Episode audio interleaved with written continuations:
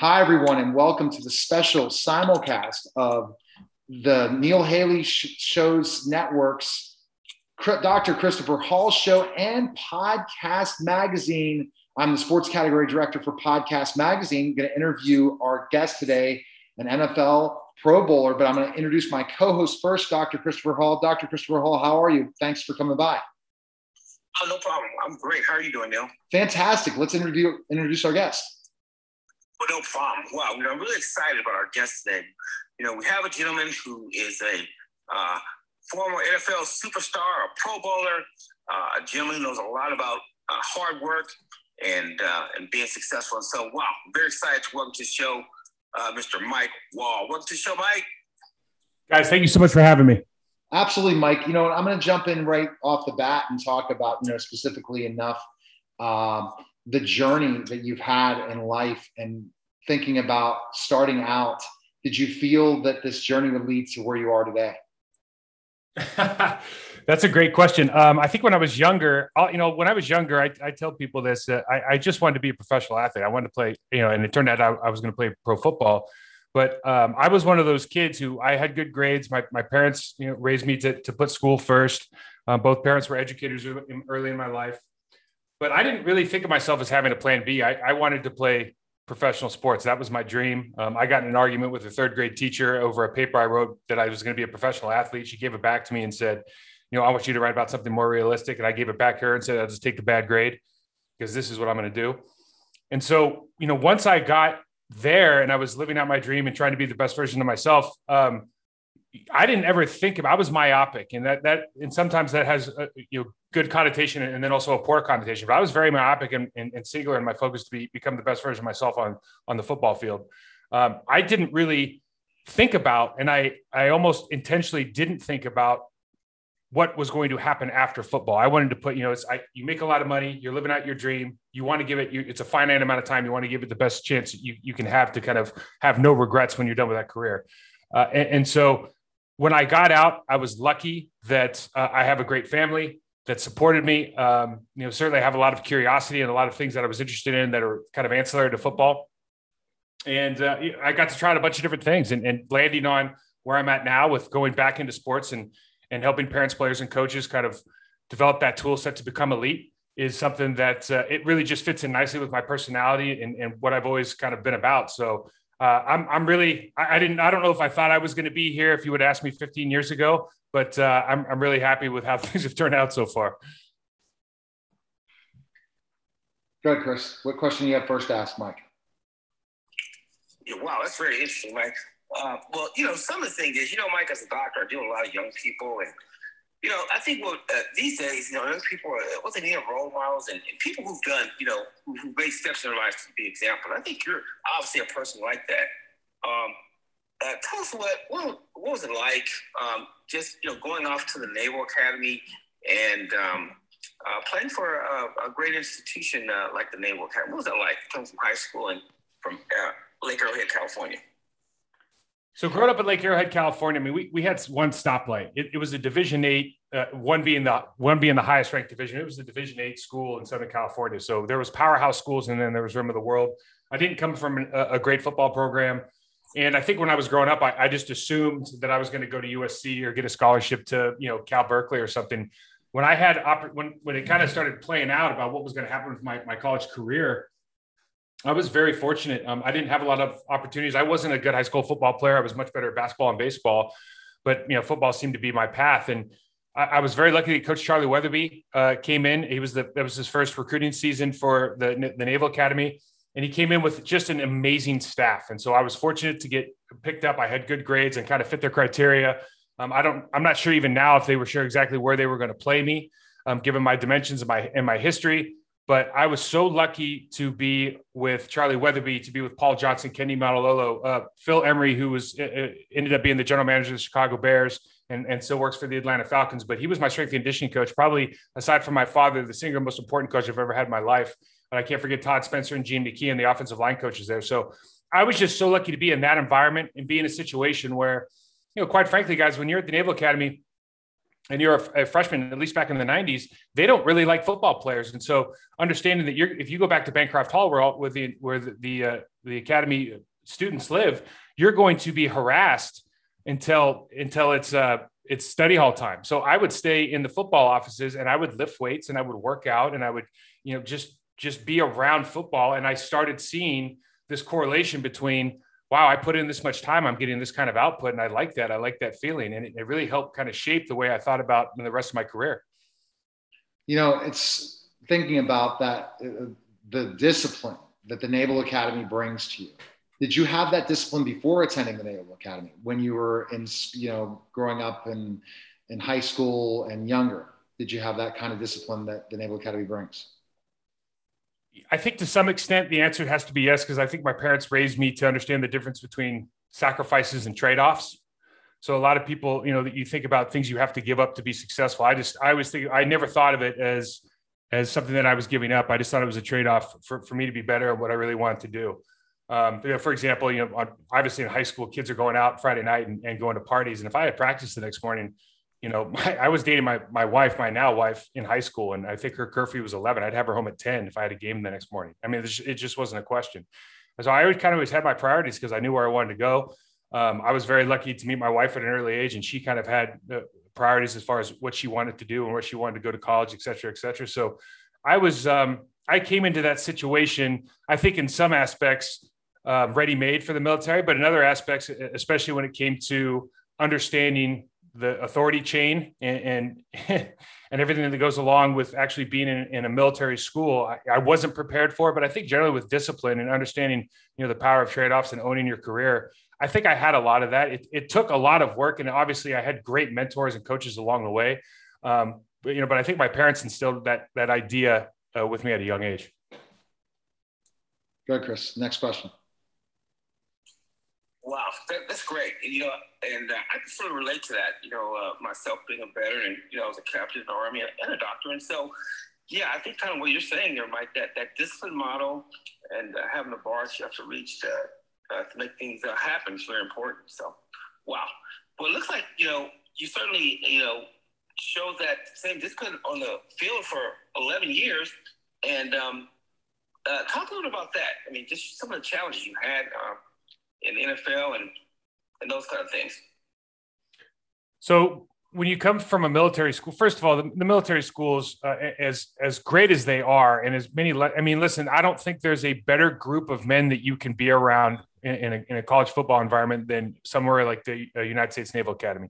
I mean, if I was going to start any any mass business right now, and you said who who do I, if you put a gun to my head and said who do I have to hire, I would hire the the, the the football players that I played with or, or, the people in that program. They're just such a high quality individual, so competent, trustworthy, loyal, etc. Um, but when you're coming into the, the, National Football League, you're dealing with people from the SEC, the ACC, Pac-12. I mean, you have some real bona fide five-star athletes um, that played at a high level. We we ran the option offense, so I was not prepared. I think from a competition standpoint, from a technical standpoint, just understanding how the process worked, I, I was very, very naive coming into to, to the league.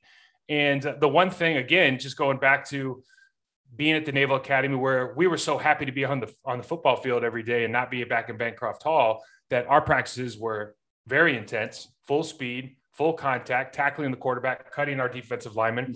And so the one thing that I could kind of get down with, where other people didn't want to in, in the National Football League, was I could practice hard as long as you wanted me to. And when I mean hard, I mean I could go really, really intense. I could, you know, you you'd make a lot of people angry, but I was preparing at a level that eventually was going to, you know, if if they gave me the time, it was going to work out eventually because you you put so much effort into it. Um, that ruffles a lot of feathers, I think, sometimes, especially now when people are trying to elongate their careers. But you know, back then, especially, you know, you go in, you got a little bit to you. Football is one of those sports that if if you just got a little something to you and you're, and you're willing to work hard, you can you can make up a lot of ground on people that maybe have better more experience or better technicians than you are in, in a very short amount of time. You know it's interesting mike when you talk about the nfl not many people from military academies especially in the 90s had an opportunity to play professional sports. So you probably when you were attending the naval academy never thought in a million years a million years that maybe you'd play in the nfl at that time period right I, you're you're not going to believe this because it's sound. This is how naive I was, Neil. I didn't have any doubt in my mind that I was that, that I wasn't going to play. Oh my! I had no I I actually had no idea what I was going to do in the Navy or in the Marine Corps.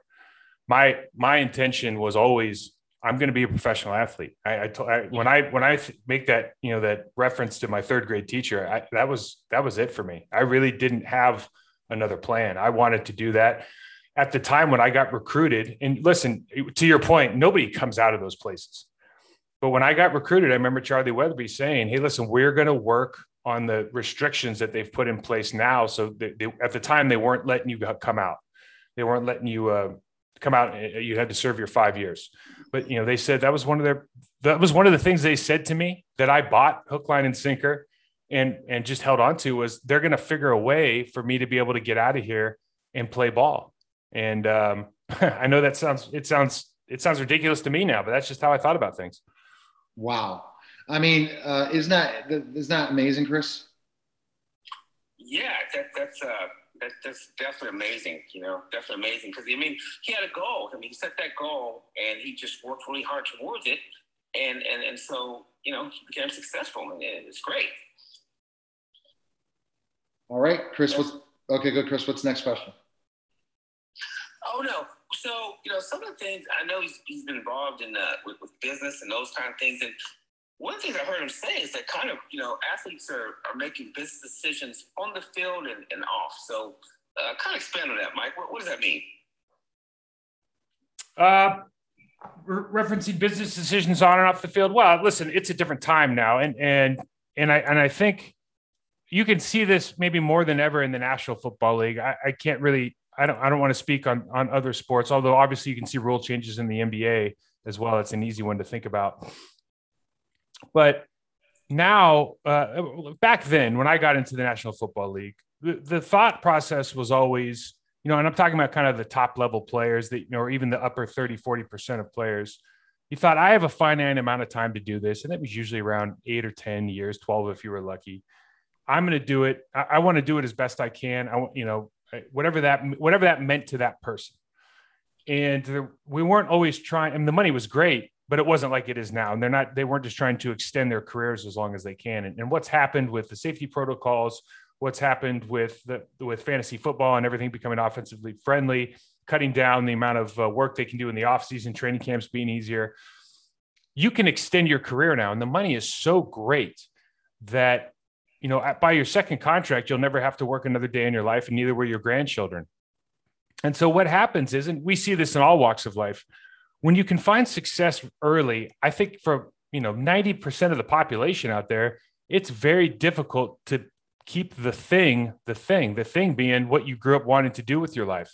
And you start looking elsewhere. You start thinking about building your brand. You start thinking about going into other businesses and, and letting this platform that you have um, kind of get you and open other doors for you. And, I, and, at some level, I think that's great. But I just really, I really value and appreciate. And I think if you watch TV or you watch the NBA, Major League Baseball, and the NFL, I think you'd appreciate that the best, the absolute best of the best are the guys that are still making the thing the thing, and and and that's something we don't see as much anymore of. You know, and see, Mike, that, that's I love the connection you bring up about, you know, you play a sport, you do certain things your whole life, right? And you're in the NFL, and your career ends, and now you have to think about things you never thought about before thinking about personal branding, think about business dealings, thinking about those things because an average NFL career ends unless you're Tom Brady, right? At a certain age, and you're on to this new phase of your life, it's going to be a lot more of your life. And even if you have all the money in the world, you still want to have fulfillment. You know, and people when they retire from real life, meaning not professional athlete or certain things where it's very early, like, you know, when they're 65, they can't figure out what to do. When you're in the peak of your life, when you retire from football uh, or any sport and you don't understand personal branding, you don't understand how to, you know, business dealings and all those things, it makes it very difficult. And it's a total change from what you did the whole, your whole life. I'm summarizing that, but definitely validating what you're saying. Yeah, I just had a great conversation with Evan Mathis, who, who was drafted in Carolina in 2005 when I was there, and he's he's he had an extremely successful career. Um, was a two-time All-Pro, and when he retired, he's now on to his his I guess his second career after football. And you know, the point being, if you're lucky, you play 10 years. Let's say you can extend that to 15 now. I mean, gosh, when you're done, you still have 60 years left on this earth. And and it's like you have to, you're not going to ever probably match professional sports, but you have to you have to find things that you're passionate about. You have to find things that you're good at and you enjoy doing and you have to go try to do something with your life that makes you have a sense of fulfillment. Now for some people that could be raising their kids. For some people that could be working with charities. For some people that could be going into real estate. You know everybody's going to be different but you find that hopefully if you did it if you did it the best you could you're going to see that a lot of lessons that you learned in getting to where you got in the professional sports world are going to carry over mm. uh, obviously into the rest into the rest of your life. And it's just a question if you can make that connection because sometimes it is difficult particularly with a lot of guys. You know what a lot of guys have a hard problem a hard time with chris neil is is they have a really hard time not being on a schedule anymore. I mean just something as simple as that. And you go well well you can create your own schedule. And it's like yeah you can but it's just something as simple as that maybe sometimes they don't and so being able to take some of those lessons and take some of those behaviors that you've that have made you what you are in the professional sports world and being able to transition those over, I think that's what really kind of propels, um, if not financial success, I think personal success and feeling a sense of accomplishment uh, off the field. All right, Chris, next question. Wow. Wow, it's, it's interesting. Oh, yeah, no problem. Well, you know, I don't know. I don't know if Mike knows that. You know, we had one of his uh, uh, teammates uh, on on the show here, uh, Brett Favre. And uh, so uh, tell us a little bit about that. You're an actual Brett and uh, just uh, being around great players like that. So when I was drafted in 1998 to the Green Bay Packers, um, they had just come off two Super Bowls. Brett was already a three-time MVP, and so you're walking into a locker room, not only with Brett Favre, but Leroy Butler, Hall of Famer, Reggie White, Hall of Famer, Mark Chmura, Frank Winter, Santana Dotson, Gilbert Brown. I mean, I mean, you're just talking about big time NFL athletes, especially as a rookie coming in, uh, and just being able to see the way these guys handle their business, the way they interact in the locker room. You know, the biggest thing that I learned from that group, Brett, uh, maybe nobody more so than Brett, but really that group in, in totality was that football is a very kind of a macho sport and you see a lot of you know you see a lot of videos or you see a lot of movies where guys are banging their heads against the wall or playing loud music kind of getting hyped up and and the truth is, a lot of people do that because they're afraid of, uh, of, of contact or they're afraid of getting embarrassed, right? There's a, there's a fear factor. And so you have to manufacture emotion to kind of get ready to play. And, and one thing that those guys taught me and, and something I took with me for the rest of my life is if you put in the work and you're confident in what you do and you know you're good, you can just go ahead and be good. And you can go ahead and go out there with a calmer demeanor in, in kind of the, the parasympathetic state and go out and enjoy you know, we, we used to talk about you work hard, you kick ass, and you enjoy doing both. And you can go out there and do that with the people that you really like working with and just have a, a totally different experience than one that where you have to manufacture emotion to get out there and, and play it at a high level.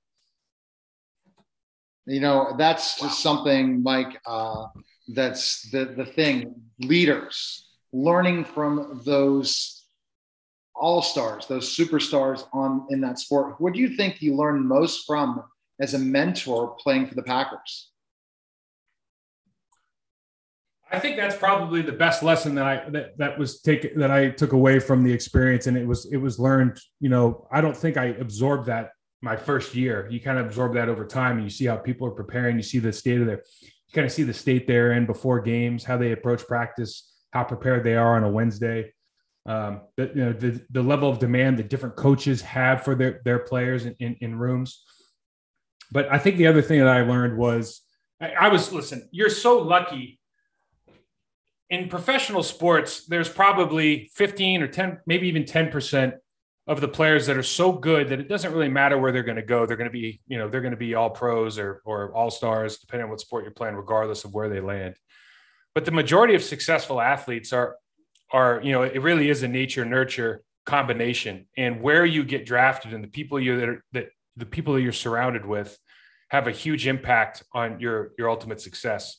And I went to the Naval Academy, which at first glance isn't a huge school when you talk about you know college football, but the people that I was surrounded with, the coaching staff and the players that I was surrounded with, really created the conditions for me to thrive and, and improve and develop. And I, I you know, the same thing with the Green Bay Packers. I'm, I'm going to arguably the best organization in, in not only football, but professional sports, Lambeau Field.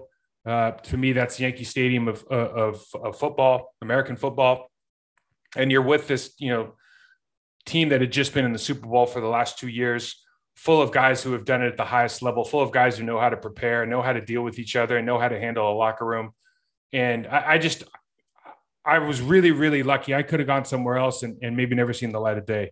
So you just understand now, and I see these guys now. The NFL drafts going on as we speak, and you know, some of these, you know, there's a reason that it's a coin flip whether or not first first rounders make it or not, and a lot of it has to do with where they end up or where they get drafted. Excuse me.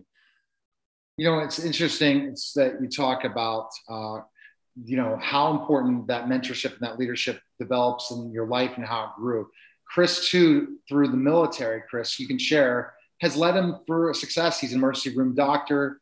He also is a best selling author and a Nobel Prize nominated doctor. So, Chris, can you expound upon what the military did for you, Chris? And then ask the next question for Mike. Oh, yeah, well, no problem. I mean, I think, and again, already so far as uh, just really the discipline and then just the level of people you see, you know, pretty much on the playing field, whether it's uh, actually out in the, the field the military, the, the kind of leaders you see, and and gravitating towards those leaders and trying to emulate what, what they're doing.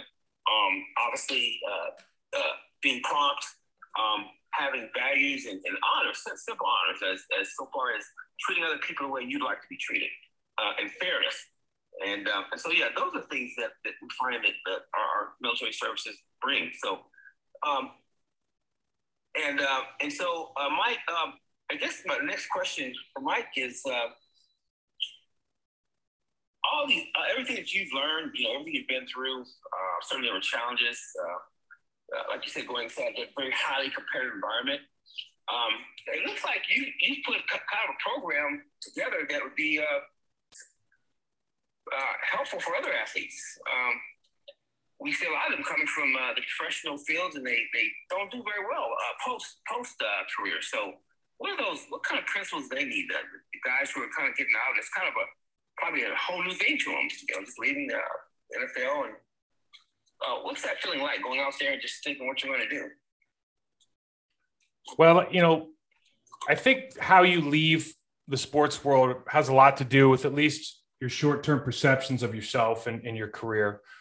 Um, in the National Football League, it's the only thing I can really speak on with, because of my experience. You know, my I have friends that were were fortunate enough to to play until they wanted to retire, and so that kind of leaves you feeling a certain way. Um, I have friends that were injured and were forced to retire, and that kind of leaves you feeling a different way. And then I have friends that were just got old or weren't good enough and got cut, and nobody wanted them anymore and that that kind of leaves you feeling a different way and so you have to deal with those and maybe there's other ones but those three main ways of kind of getting out of sports i think you have to process that and and understand that however you got out that doesn't define you as a as a human or as a as a father or as a as a as a husband um, and you have to come to, to to uh, come to you know grips with that and be at peace with that. I think that's probably in the at least in the short term, the first couple of years, the hardest thing for people to get over, particularly people who are either getting old or or, or just cut and, and being told they're not good enough anymore.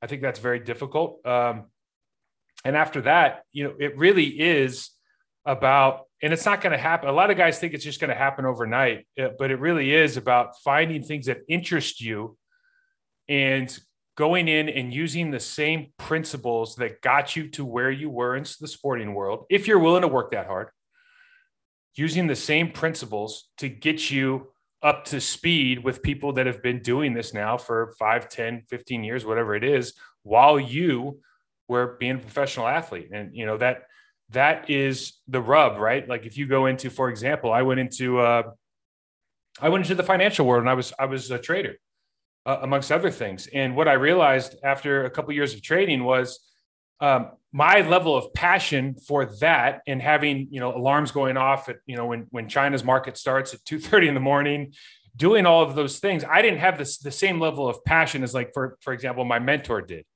and while it's uh, while while that is a it is a very interesting, it is a very uh, high speed, you know, um, uh, what's the word I'm looking for? A, a, career that that really kind of gets your get your blood flowing.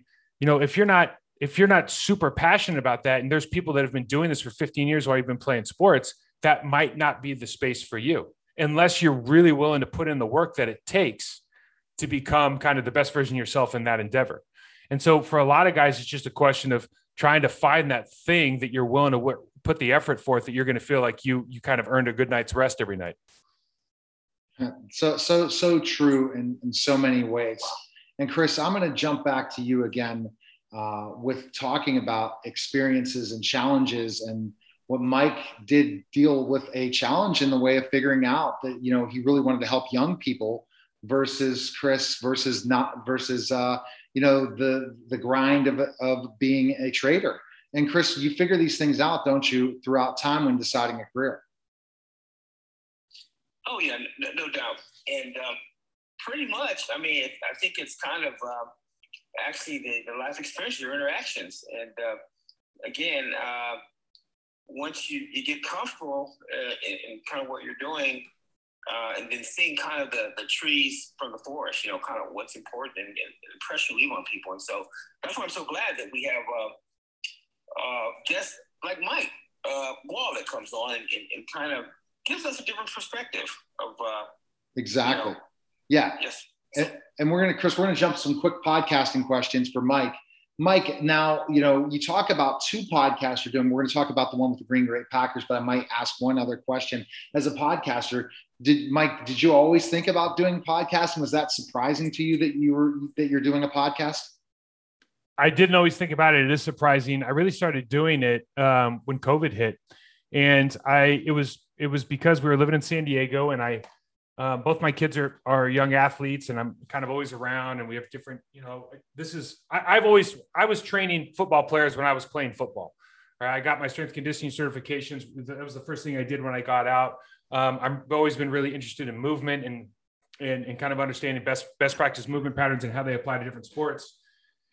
And so when we when COVID hit, I was not able to interact with a lot of the the parents and the coaches and the players that I was interacting with on the daily and I really just started uh, the process to perform podcast to be able to interact with those specific people and just kind of um, you know it was uh, more you know trying to trying to maintain a community.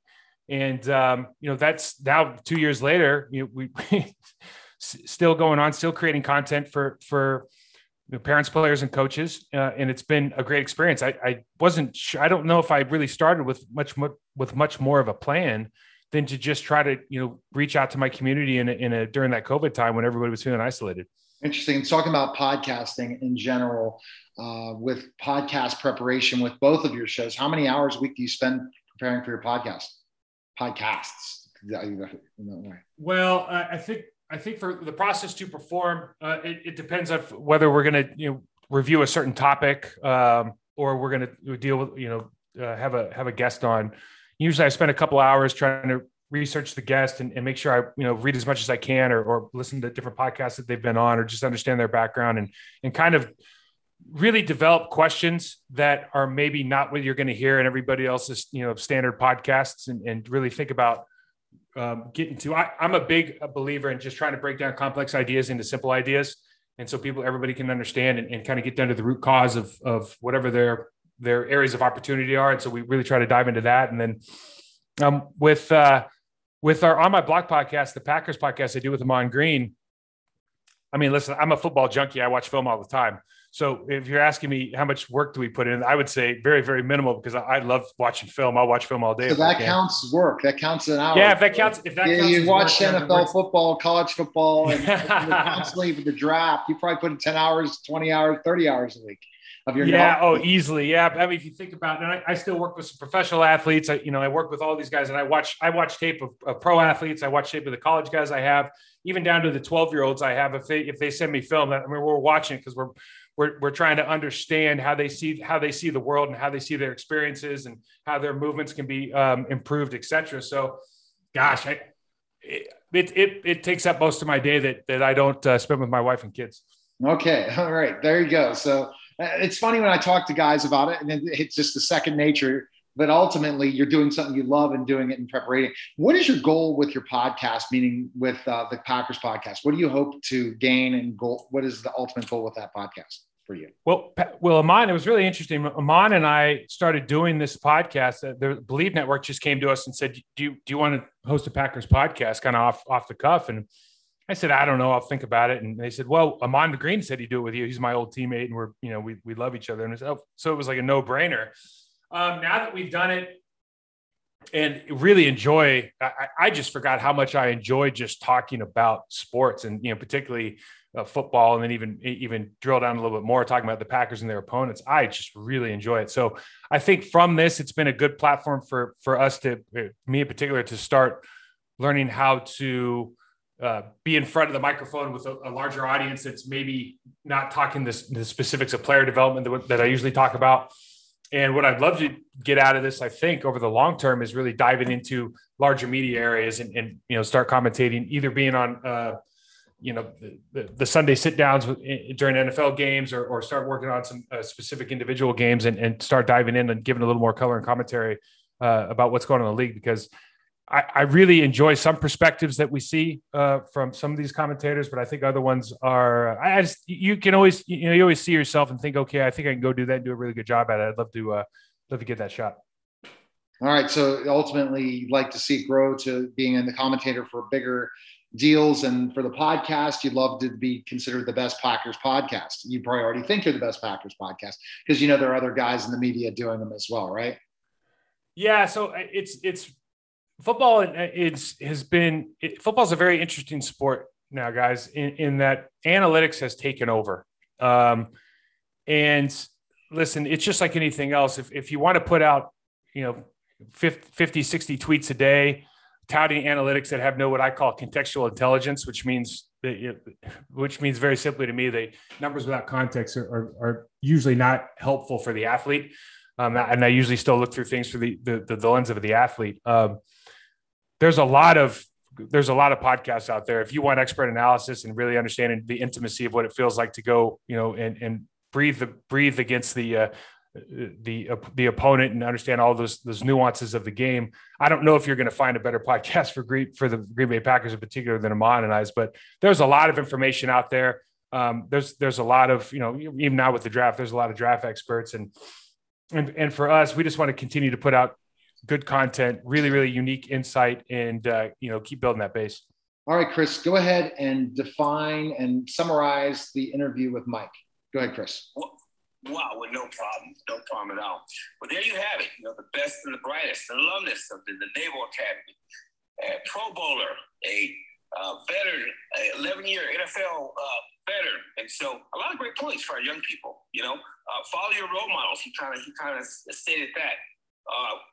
Uh, discipline, uh, hard work, have goals.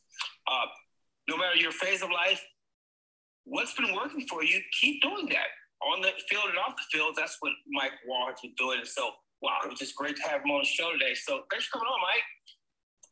Guys, thanks for having me. It was fun. Yeah. Then also, Mike, where can we check out the podcast? The Believe Podcast Network and available in all, all the different podcasts right? Yeah. So uh, process to perform and on my blog, both podcasts are available wherever you get your podcasts, Apple, Spotify, etc., cetera, et cetera.